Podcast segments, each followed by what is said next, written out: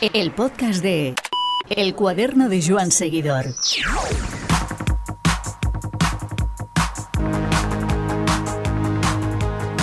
En la terna de ciclistas que salieron hace unos años de Euskaltel, siempre tuvimos debilidad por Jon Izagirre. En medio de un panorama complejo para el ciclismo en este lado de los Pirineos, Jon Izagirre es un lujo, en este caso casi asiático. Tras su paso por Movistar, ha encontrado acomodo en dos equipos que explican muy bien el ciclismo actual, el Bahrain y actualmente el Astana. Un ciclista para quien los años han pasado volando entre los mejores del mundo y las carreras más codiciadas. Un paisaje que no le ha impedido reunir un palmarés pequeño pero lujoso, donde destacan etapas en las tres grandes vueltas. No son tantos quien las tienen, pero también premios del tamaño de una Itzulia firmada en Eibar, la casa de la bicicleta y puerta de Guipúzcoa, y en una lejana Vuelta a Polonia. Jon Izagirre nos conecta con la esencia del ciclismo de siempre. Su apellido fue uno de los más pronunciados en las campas de Euskadi hace muchos años, y hablar con él de lo que fue, es y será el ciclismo es un placer que nos pudimos dar. Muy buenas, Jon, ¿qué tal estás? Buenas tardes, bien, bien. El apellido Izagirre es un apellido con trayectoria ciclista y sabor ciclista en Guipúzcoa, ¿verdad? Pues sí, así es. Mirando a mi padre, que fue corredor de ciclocross, pues nos lleva a eso, ¿no? A ciclismo, a bici, a barro y a sufrimiento. Al barro y al sufrimiento. Tu padre fue un muy buen especialista. Recuerdo por los años de los 80, ¿no? Sí, los finales de los 80, principios de los 90, y ahí anduvo, ¿no? Vosotros no coincidisteis por eso con él. Me refiero, una vez habéis nacido. Sí, yo nací en el 89, Gorka en el 87, y aún entonces sí que corría, pero claro, yo era muy joven, muy niño, muy crío, y no recuerdo nada. Sí, recuerdo de ver vídeos cuando ya era un poco más mayorcito, ver sus vídeos de carreras y así, pero in situ no me acuerdo. ¿Cómo recuerdas ver aquellos vídeos tan pequeño? Joder, me hacía mucha ilusión, no sé, había pues muchas carreras en VHS sí. De ciclocross y bueno, pues veía ahí a todo tipo de correras, ¿no? Entonces de Jon Basso, sí. A Mayora, a Igartua, a Pla, había muchos que bueno, que a mucha gente no sabrá quiénes son, pero... Sí, no, los conocemos, son pioneros, son corredores muy importantes en ciclocross, pero incluso algunos de los que has mencionado, pioneros incluso diría que hasta en BTT, porque el BTT también es de esa época. Lo que está claro es que la bicicleta siempre ha sido algo muy trenzado con el apellido, ¿no? Sí, no sé si el apellido, pero bueno, era un poco la cultura de lo que se mascaba, ¿no? Nuestra familia, ¿no? El ciclismo, luego en carretera también, pues todas las carreras que eran por aquí, por nuestra tierra, pues solíamos ir a ver, incluso el Tour. El Tour era, pues, una visita indispensable cada año en Pirineos y, joder, cuando tienes 8, 9, 10 años, te marca. Ir al Tour y ver a Ulrich, a Mayo, a Aymar, esa época dorada de Euskaltel. ¿Ibas de naranja? ¿Ibas de naranja, Jon, en esa época por las cunetas? Sí, claro. Me acuerdo además que daban camisetas naranjas en los Pirineos y todo el mundo vale naranja total. Sí. ¿Dónde recuerdas ver el Tour en alguna ocasión? En La Mongie, siempre. ¿En La Mongie? Sí, casi siempre pasaba, si no era un año al siguiente, por Turmalet. Incluso algún año terminó en La Mongie. Sí. Y nuestra parada obligatoria era ahí, en La Mongie. ¿Quiénes ibais? Pues el padre, algunos amigos de la familia y así, y Gorka, yo, y algunos amigos de la cuadrilla también, algún chaval. Y ahí estábamos dos, tres días, no mucho más, pero bueno, yo tengo muy buen recuerdo de eso. La Mongie, si no recuerdo mal, acabó el Tour un par de años.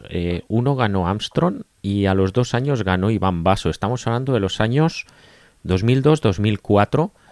Tú en esa época ya eras ciclista en categorías inferiores. Sí, pues ya tendría 13, 14 años, soy infantil, cadete. Uh-huh. Sí. ¿Cómo veías aquello y qué ilusión te causaba? Pues pues ya te he dicho, ya era además años de Euskaltel, años de la Iseca, de Mayo, de Aymar, que no solo corrían, que ganaban incluso, ¿no? En el Tour, que era la carrera, y sigue siendo la carrera de, ¿no? De la que se ve, la que se, bueno, la que marca a toda una generación. Y pues para mí, ya te he dicho que ese viaje, esas mini vacaciones para mí eran, bueno, me lo pasaba teta, ¿no? Eran referencia para mí. Uh-huh. Y vas después a tope a las carreras, ¿no? Hombre, sí, sí. Me acuerdo incluso en aficionados me tocó ir alguna en Otacao, yo creo que la que ganó Pipoli o Cobo, no sé, alguno de los dos, en San Miguel de Ugar, sí. Que fui con un amigo y con Gorka, y fuimos en coche a Atacao a ver, pues, Pirineos y a ver a los nuestros, ¿no? Y a ganarlos. Sí, sí, sí, aquel tour, además, 2008, lo acabaría ganando Carlos Sastre, casi ese, nada. Ese año, sí, sí. De hecho, tú ya un par de años después ya estabas ahí entre ellos, ¿no? Sí, sí, ¿quién me iba a decir, no? Cuando estaba ahí en la cuneta animándoles, pues unos cuantos años después estaré ahí corriendo también, ¿no? ¿Te lamentabas de no llevar papel para pedirles autógrafo en la carrera o te daba mucho corte? No, yo siempre he sido muy vergonzoso, introvertido en eso, ¿no? Pero bueno, fotos y recuerdos in situ de pasar, no sé, siempre quedan en la cabeza, ¿no? La caravana del Tour, cuando eres un crío con 7 años, te hace una especial ilusión también la caravana. ¿Intentabas arrambar con todo lo que podías? Está claro. Peleaba todo. A muerte, ¿no? Como una, sí, sí. Como los puntos de montaña, ya, exacto. Sí. Muy bien. 10 años largos de profesional, Jon.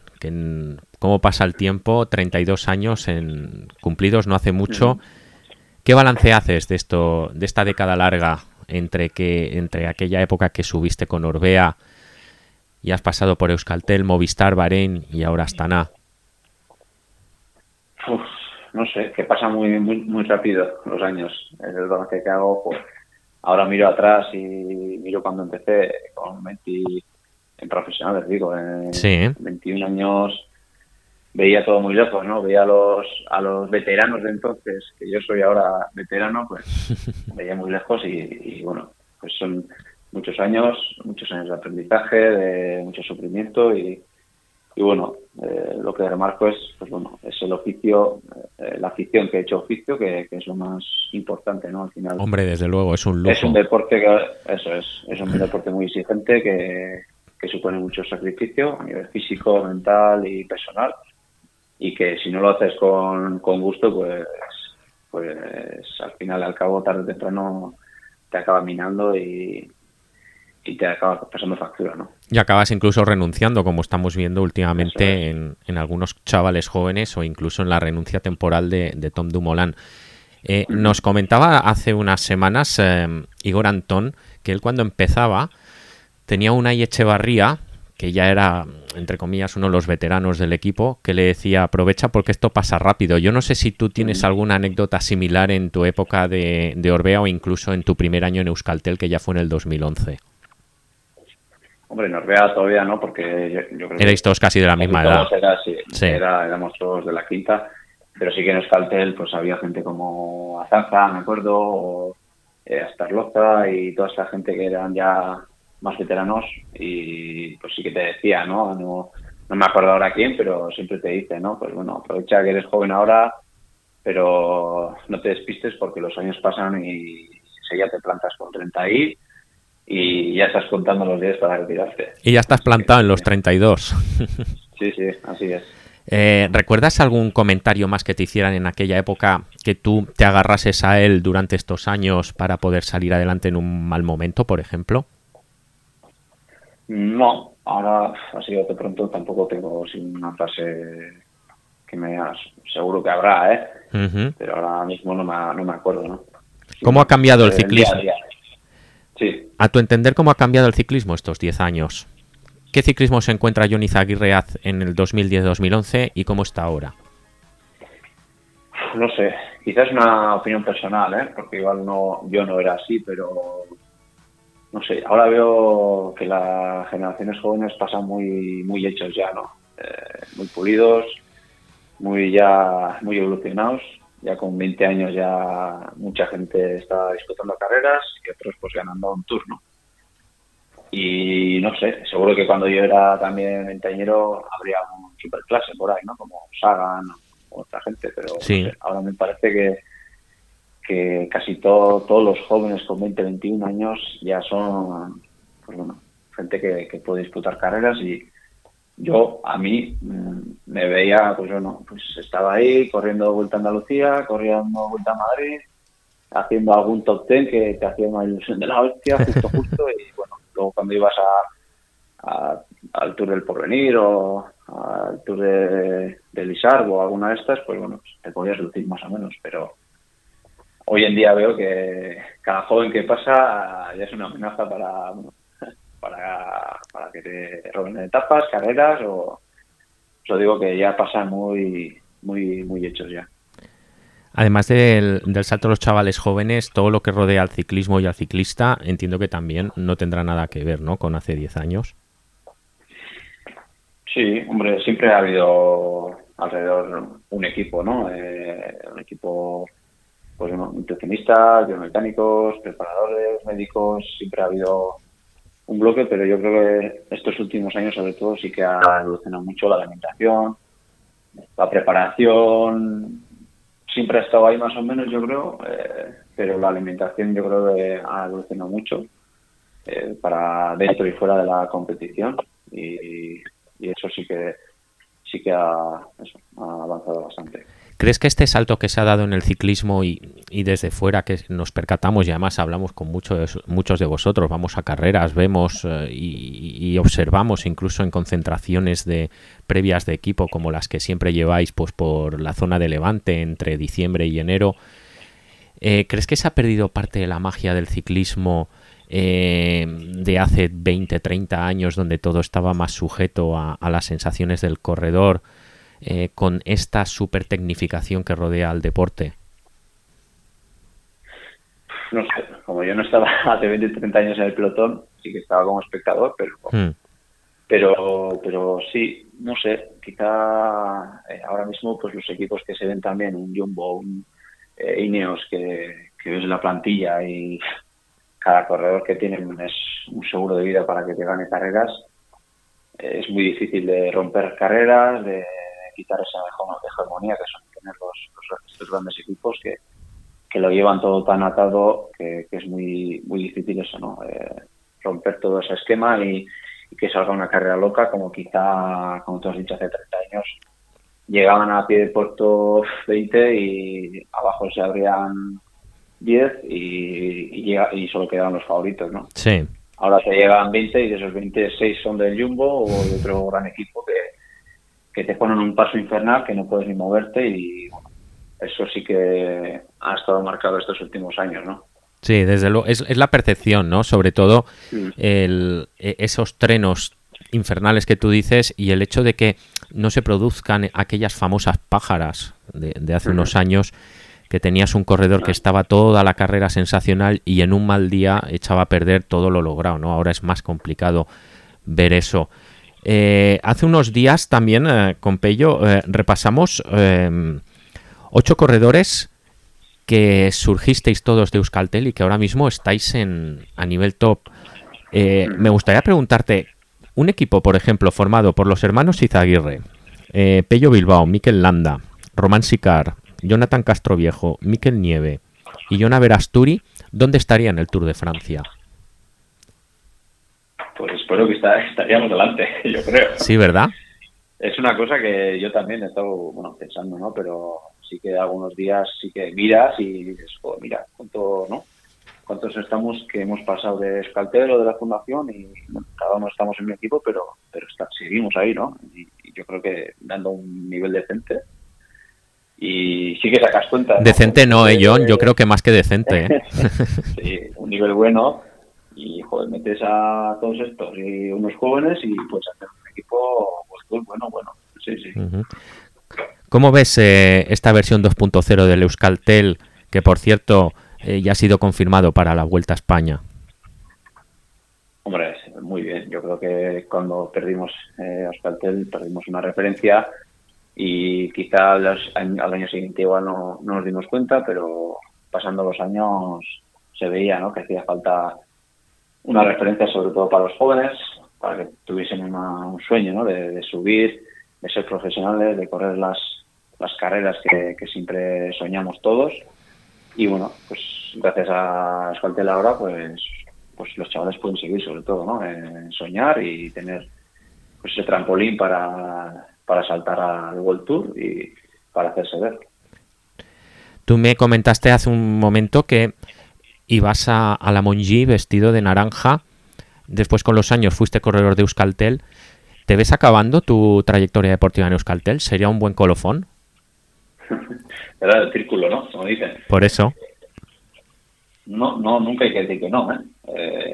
No sería un plan descabellado, ni mucho menos. Ahora mismo no me lo planteo, pero bueno, quizá, ¿no? La vida da muchas vueltas y quién sabe, ¿no? Desde luego, como correr en casa, nada, ¿no? Sí, al final yo creo que, bueno, si ocurriese eso, yo creo que sería por una imagen de echarle una mano a los jóvenes, de enseñarles a ser profesionales dentro y fuera de la carretera, y yo creo que si fuese así, pues bueno, bienvenido sea también, ¿no? Tu palmarés no es muy extenso, Jon, en victorias son 13, pero son todas muy buenas. Y, por ejemplo, ¿para ti cuál sería la guinda? Uf, como has dicho, no son muchas, pero son algunas muy especiales, ¿no? Como la del Giro, que fue la primera gran victoria que fue, incluso la primera grande que corrí. La del Tour, pues siendo la del Tour la que todo profesional quiera ganar una etapa en el Tour, pues está ahí también. Ganar a Nibali bajando, ¿eh? Eso pocos lo pueden decir. Y he mojado, ¿eh? Sí. Correcto. Sí. Un día infernal en la Jux Plain, ¿no? En el de aquel descenso. Sí. ¿Cómo recuerdas aquel día? Aquel día, pues era el último día, la última oportunidad. Sí. Era la etapa 20 antes de París. Y fue una jugada muy numerosa y, pues bueno, se fue fraguando un poco la fuga, se fueron bueno, quedando corredores y empezaron, de hecho, a la Filipe y Pantano con minuto y medio, así yo creo. Y atrás pues tiraba Creusiller. Me acuerdo que Creusiller estaba para el top 10, que quería segundos, minutos. Y bueno, le dejamos un poco el peso de la fuga a él. Y ya en Jux Plain, pues bueno, empezó a atacar Nibali, se marchó por delante y bueno, yo sabía que iba bien, físicamente iba bien, y bueno, esperé mi momento y arranqué a mitad de puerto así, y justo al coronel les pillé y me dije a mí mismo, pues bueno, ya sé que son tanto Pantano, que bajaba muy bien, como Nibali, son unos grandes bajadores, pero bueno, me decidí en jugármela bajando, todo o nada, dije, o me caigo o levanto los brazos. Una etapa del Tour no se puede ganar todos los días. Está claro. Hombre, vosotros en esas condiciones os sentís muy a gusto. Sí, teníamos además buen material, unos tubulares que te dan confianza. Que eso no es bueno, un buen material te da confianza y a la hora de exprimirte, de exigirte, pues no es un plus.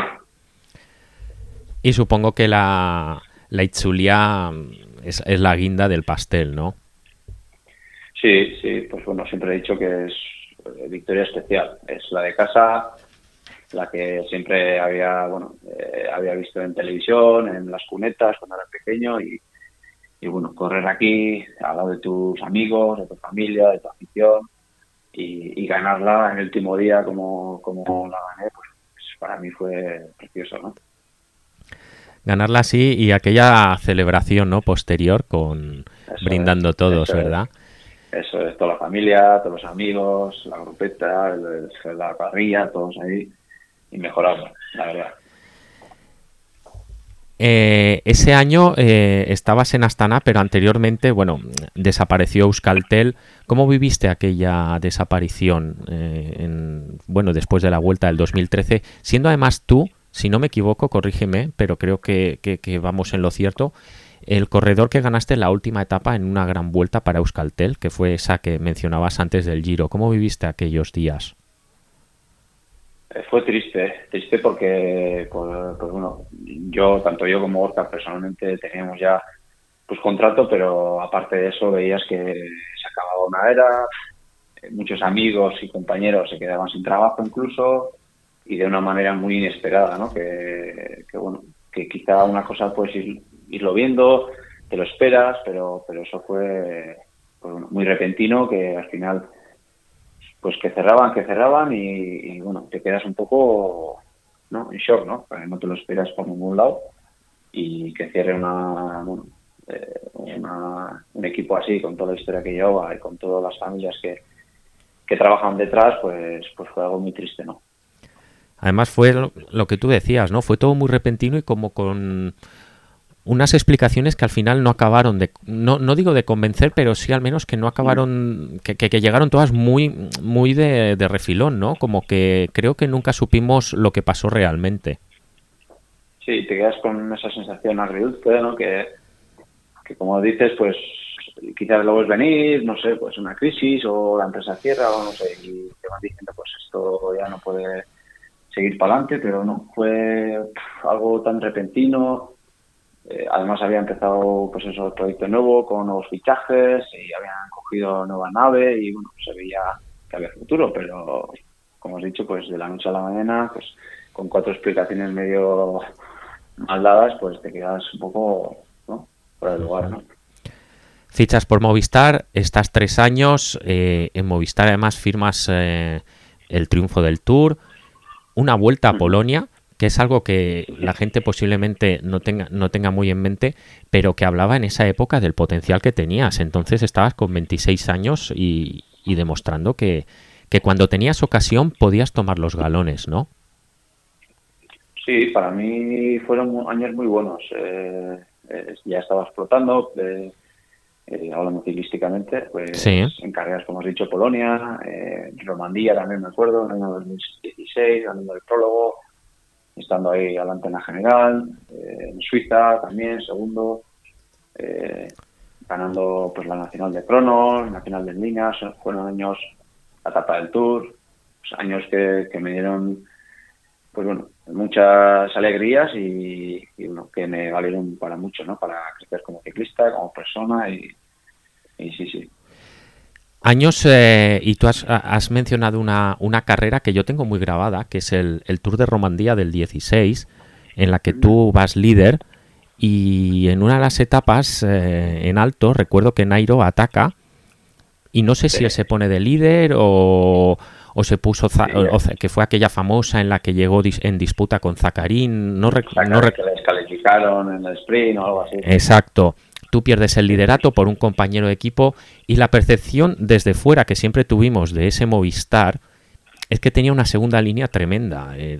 Además, estaban muy marcadas las jerarquías. Valverde y Nairo al frente, y después había una segunda línea con los hermanos Herrada, los hermanos Izagirre, con Jonathan Castroviejo, con Andrei Amador, que incluso llegó a ser cuarto en un Giro de Italia. Y nos daba la sensación de que vosotros teníais auténticos problemas para asomar en el primer escalón de ese equipo, ¿es cierto? Hombre, siempre hay esa rivalidad, ¿no? Pero bueno, hay que ver qué tipo de líderes tenemos, ¿no? Nairo Quintana, Alejandro Valverde, que ya ves qué palmarés tiene, ¿no? No es lo mismo, pues bueno, correr solos como líderes o correr con un líder pues con ese renombre, ¿no? Y pues esa vez tocó así, que él se veía fuerte y pues probó, y al final salió bien, ¿no? Él ganó Romandía, ganó esa etapa, sí. Yo me metí en el podium y bueno, pues así se quedó. ¿Fue posiblemente esa falta de oportunidades que igual detectabais en Movistar la que te empujó a probar un proyecto nuevo como Bahrein? No, siempre había oportunidades, Movistar, quizá no en las vueltas grandes, que estaban Nairo y Valverde, pero bueno, sí que fue pues bueno, un cambio de aires también, ¿no? Había estado en Euskaltel y Movistar, que eran casi las dos de casa, equipos de casa, y bueno, salió ese proyecto nuevo de Bahrein con con esa gente, pues no, todo era nuevo, ¿no? Equipo nuevo, fichaje nuevo, estás nuevo, empezaba de cero, era un proyecto ilusionante y bueno, deportivamente hablando también me gustó mucho la idea que tenían, yo venía creciendo y bueno, ellos depositaron mucha fe en mí y bueno, pues me costó un poco decidirme porque uno te da miedo, ¿no? Al principio un cambio de ir tan radical, de idiomas, de cultura, de todo y bueno. ¿Qué tal llevas el inglés? El inglés, ahí ando. Por el italiano ahora. Sí, bueno, el italiano es el... El italiano sí. El idioma. El inglés nos defendemos. Sí, no es... mucho más. Al final el ciclismo italiano, si te acuerdas de los años 80 y 90, el ciclismo italiano tenía muchos equipos top en el ciclismo. Ahora no tiene ninguno en World Tour. Pero, sin embargo, toda la gente de aquellos equipos está diseminada por todos los equipos, por todo el resto de equipos. Al final te los acabas encontrando en todos los lados. Eso es, eso es. De staff y preparadores o directivos, siempre... Sí, sí, eso es así. El año 2017, como decimos, fichas por Bahrein. ¿Cómo es fichar por un equipo que parte de cero? Bueno, ilusionante. Había incertidumbre también, pero para mí fue ilusionante porque veía que había pues bueno, gente competente detrás, ¿no? Que gestionaba bien pues bueno, ese equipo que iba creciendo, ¿no? Desde cero, que la verdad es que desde el primer año no parecía ni mucho menos que era un equipo nuevo, tema de infraestructuras, tema de calendario, de todo, ¿no? De logística, de ciclistas, no sé, de comunicación dentro del equipo. Parecía que ya había equipo de hace 10, 20 años. Entonces, la verdad es que fue un cambio bueno para mí, para abrir un poco la mentalidad, para ver que había más equipos que las de casa y bueno, salir un poco del cascarón, ¿no? De esa zona de seguridad, como se dice, ¿no? Uh-huh. Salir de la zona confort, ¿no? Al final... ¿Estás contento por haber salido de ella? Porque ya son los 3 años, 2-3 años en Bahrein, más esta tercera temporada que inicias en Astana. Sí, sí, sí, no me arrepiento, ¿no? Pues al final sí que siempre haces cosas mejor o peor en tu vida, pero bueno, pues esa es una de las decisiones que no me arrepiento. Otra época de mi vida deportiva que he aprendido mucho, de mucha gente diferente y me ha valido, ¿no? Para ir creciendo. En tu debut en el Tour con Bahrein, es el prólogo aquel de Düsseldorf, todo el mundo recordamos la caída de Valverde y muchas veces omitimos la también caída de Jon Izagirre. ¿Cómo fue aquella caída? Y veo que además te dejó toda la temporada en blanco hasta el año siguiente. Pues sí, pues fue desastrosa. Primer día, prólogo, y bueno, era un día que llovía muchísimo. Y una fatídica caída como la del Bala, pues a mí me tocó la espalda, en la rodilla y nos quedamos los dos en Düsseldorf, en el hospital, mano a mano. Sí, ¿coincidisteis? Sí, sí, sí. Él estaba en otra habitación, pero sí estuvimos ahí, ya no me acuerdo ni cuántos días estuvimos, pero sí que nos hacíamos incluso visitas. Sí, sí. Madre mía. Veros ahí, después... o sea, es que es el ciclismo en pura esencia, ¿no? Estás concentrado, semanas de preparación, estás todo al límite y en un momento, en un abrir y cerrar de ojos, te ves en el hospital. Es increíble, ¿no? Sí, sí, sí. Es así, como has dicho, meses de preparación, de altura en TD, aquí, allí, de conocer etapas, de entrenar fuerte, de cuidarte, de estar ya mentalmente incluso preparado para afrontar un gran tour y llega el prólogo y al kilómetro 6 estás en el suelo y a la media hora estás en el hospital, en quirófano. Es así. Golpes así tan fuertes nunca te habías dado, ¿no? No. Pues siempre me había caído y así, pero nunca me había roto ningún hueso ni... Joder. Algún punto sí que me había dado, pero de quirófano, de operación, no. ¿Cuánto te llevó la recuperación? Bueno, la verdad es que no fue tan... Bueno, yo esperaba que fuese más larga, ¿no? Me acuerdo que estuve un par de meses pues, bueno, en el hospital, luego vine aquí, empecé la rehabilitación, Y un par de meses pasaron hasta que empecé a andar en bici, solo sabes, en carretera, que fue 28 de agosto, finales de agosto. Y ya desde entonces ya pues seguí un poco la rehabilitación, pero ya todo fue sobre ruedas, ¿no? Y se puede decir que empecé la pretemporada antes que los demás y ya el año siguiente en Australia empecé a correr. Sí, vemos que en el Tour Down Under volviste. ¿Cómo te sentiste en tu regreso? Porque al final fue medio año largo. Bueno, no, sí, medio año más o menos. Sí, sí, sí. Y no es, al final no es lo mismo estar parado que estar ¿no? en el hospital recuperándote de un hueso roto, que era una vértebra, que estar parado sin más, ¿no? Entonces, todo. Físicamente, recuperarte, psicológicamente también, volverte a ver en el pelotón, bajadas, sprints, tensión. Pero la verdad es que para el miedo que al principio tenía fue bastante bien. ¿El cambio a Astana por qué fue? Bueno, pues tema de entendimiento, ¿no? Entre equipo y corredor. Pues quizá ya no nos entendimos, pues bueno, en las ideas que teníamos.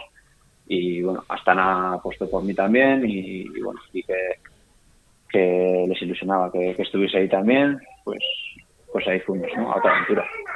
Astana, además, vuelves otra vez a... Bueno, ya estuviste en Bahrein. No, en Bahrein no coincidiste con... Sí, coincidiste un año con Gorka y después en Astana. ¿Cómo ha sido de importante Gorka y el correr al lado suyo todos estos años? Siempre he dicho, para mí es muy importante.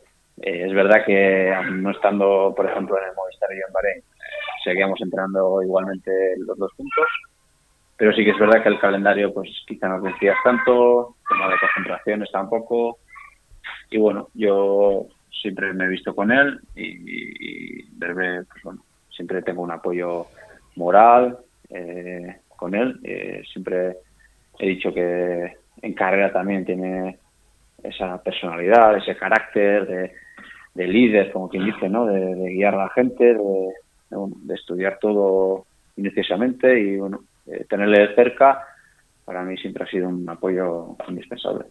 Él es más cerebral, entiendo.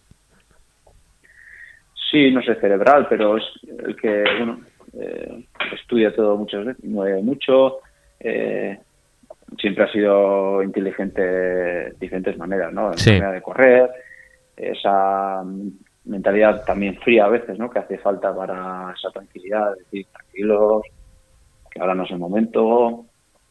Y luego, pues, muchos momentos que tienes que estar delante, bien posicionados, por temas de aire, de carreteras estrechas, bajadas. Bueno, muchos factores que a mí me ayuda, ¿no? Que él esté cerca. Hace ya muchos años que me comentaron, incluso cuando no era tan conocido, que Gorka era uno de los ciclistas con mejor planta encima de la bicicleta, de los más elegantes. Sí, no digas a él, porque si no, bueno, cualquiera le aguanta. Cualquiera aguanta, bueno, le diré que no te lo he dicho. Pero sí que es cierto que siempre me quedó grabada esa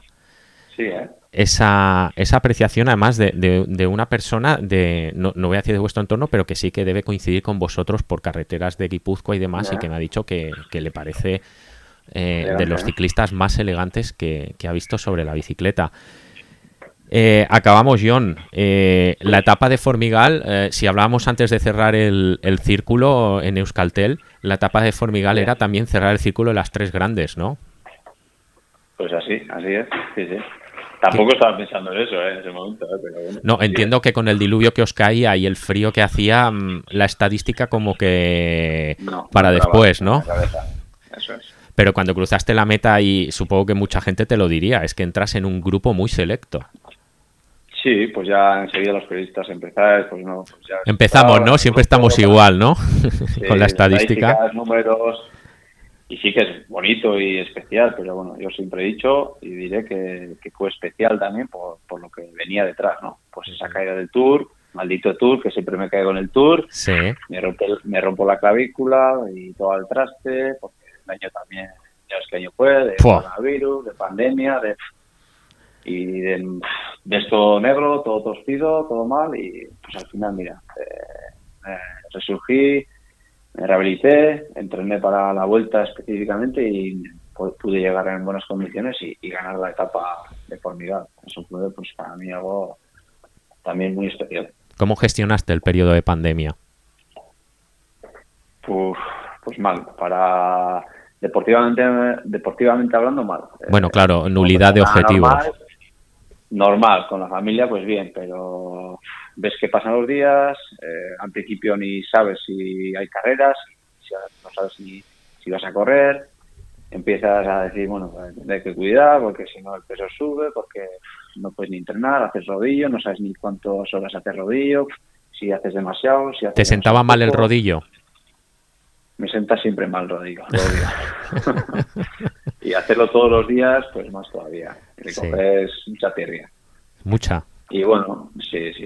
Y luego ya cuando empiezan un poco a sacar el calendario, las carreras, pues vas viendo un poco la luz al final del túnel y vas planteando los objetivos, que al final es lo que nos motiva, ¿no? Correr. Si no tienes objetivos, pues estás en balde, ¿no? Haciendo rodillos, no tienes motivación y no haces nada, pero bueno, ya teniendo un poco objetivos, calendario, carreras, pues ya vas motivado y bueno, ya tienes un porqué del entrenamiento, ¿no? Recuerdo que el primer fin de semana del confinamiento, unas declaraciones de Gorka al respecto, ¿no? De que a los ciclistas profesionales se os tendría que dejar o se os tendría que considerar, sí, con la excepcionalidad de poder salir, ¿no? Yo supongo que estarías muy de acuerdo con esas declaraciones. Sí. Yo creo que sí. Teniendo las medidas adecuadas, ¿no? Pues no, si no se puede salir de la provincia o de la comunidad, pues vale, pero por lo menos por hacer deporte al aire libre e individualmente, yo creo que riesgo de infección no habría ninguno.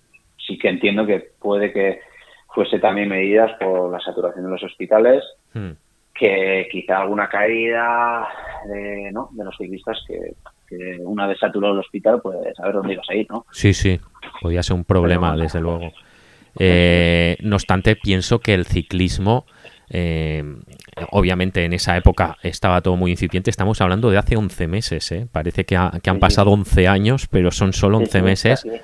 Pero el ciclismo, yo creo que si una cosa a demostrar es que ha sabido gestionar el posconfinamiento, la reanudación del calendario, la puesta en marcha de carreras, lo ha sabido gestionar de forma admirable y no era nada sencillo. Yo creo que muchos, según estaban las cosas en abril y mayo, el pensar que que habríamos disfrutado de las tres grandes, de casi todos los monumentos, de tantas carreras, era casi una quimera, ¿no? Pero creo que eso es algo para felicitarse como colectivo.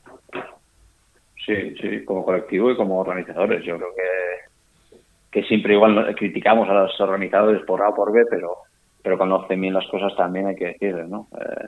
Se ha visto que en las carreras, pues bueno, como has dicho tú, no era fácil gestionar todo, porque fíjate tú, las carreras al final son pues en diferentes países, los corredores y staff, cada uno somos de un país diferente, nos movemos casi cada día constantemente de hotel en hotel.